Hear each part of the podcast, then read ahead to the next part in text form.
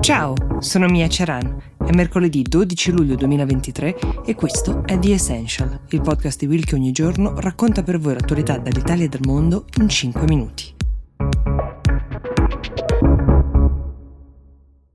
Colpo di scena clamoroso nelle negoziazioni per far entrare la Svezia a far parte della Nato, proprio nel mezzo del vertice che si sta tenendo in questi giorni in Lituania, a Vilnius, la capitale, negoziazioni di cui tanto abbiamo parlato in questo podcast. Forse ricorderete che la Svezia aveva inoltrato, per così dire, la sua domanda formale all'indomani dello scoppio della guerra in Ucraina. È una questione in parte anche geografica, la prossimità alla Russia, seppur eh, non siano confinanti i due paesi, la poneva però in una condizione simile alla Finlandia, che invece con la Russia confina proprio e anche tanto.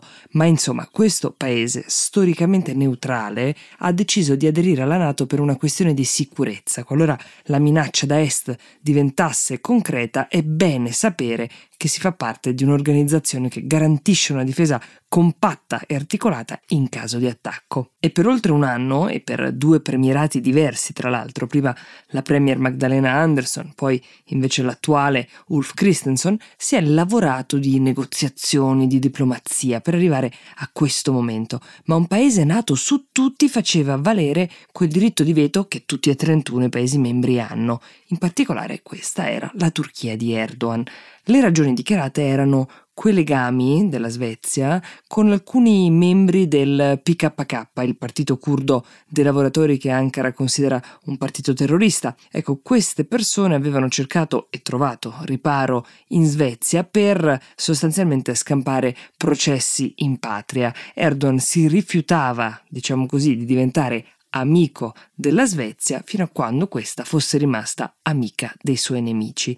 Ecco, così è arrivata nei mesi scorsi, a giugno, una nuova legge per varare la quale si è dovuto addirittura eh, mettere mano alla Costituzione in Svezia. Questa legge garantisce una più decisa repressione dei gruppi ritenuti terroristici. Poi è saltato anche il divieto degli Stati membri della Nato di vendere armi alla Turchia, un divieto imposto alcuni anni fa per sanzionare Erdogan per le violazioni dei diritti umani commesse in patria ripetutamente. Ora infatti pare abbastanza probabile che Erdogan compri dagli Stati Uniti 40 nuovi caccia F-16 e alcuni componenti per, diciamo, modernizzare alcuni caccia di cui già è in possesso. Questa è probabilmente la mossa, o meglio la concessione degli Stati Uniti per favorire l'ingresso della Svezia. Si tratta di un colpo di scena perché fino a qualche ora prima che si aprisse questo incontro nato a Vilnius la situazione sembrava assolutamente bloccata. Erdogan aveva addirittura rispolverato quella vecchia richiesta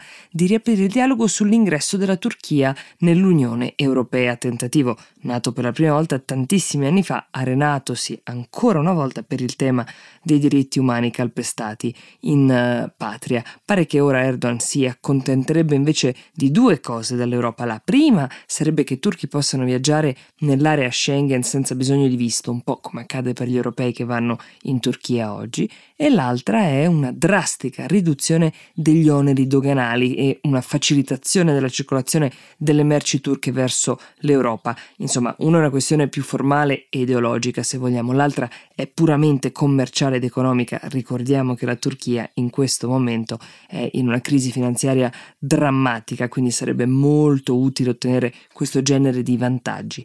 Questo è l'elenco, forse neanche interamente esaustivo, di quante concessioni siano state fatte, ci siano volute per aiutare la Svezia a superare il no della Turchia, ma c'è chi tra gli esperti e i politologi, sostiene che debba esserci addirittura di più, che tutto questo non basti a spiegare un così repentino cambio di posizione. Cambio di posizione che ora si attende che faccia anche l'Ungheria, unico altro paese oltre alla Turchia che ancora non aveva ratificato l'ingresso della Svezia, ma che aveva chiaramente lasciato intendere che lo avrebbe fatto non appena lo avesse fatto la Turchia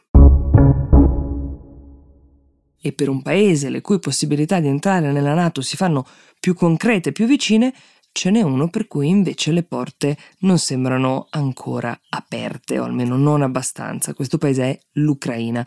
È uno stallo definito assurdo da Zelensky, che ha voluto usare delle parole molto dure, molto forti in queste ore a Vilnius.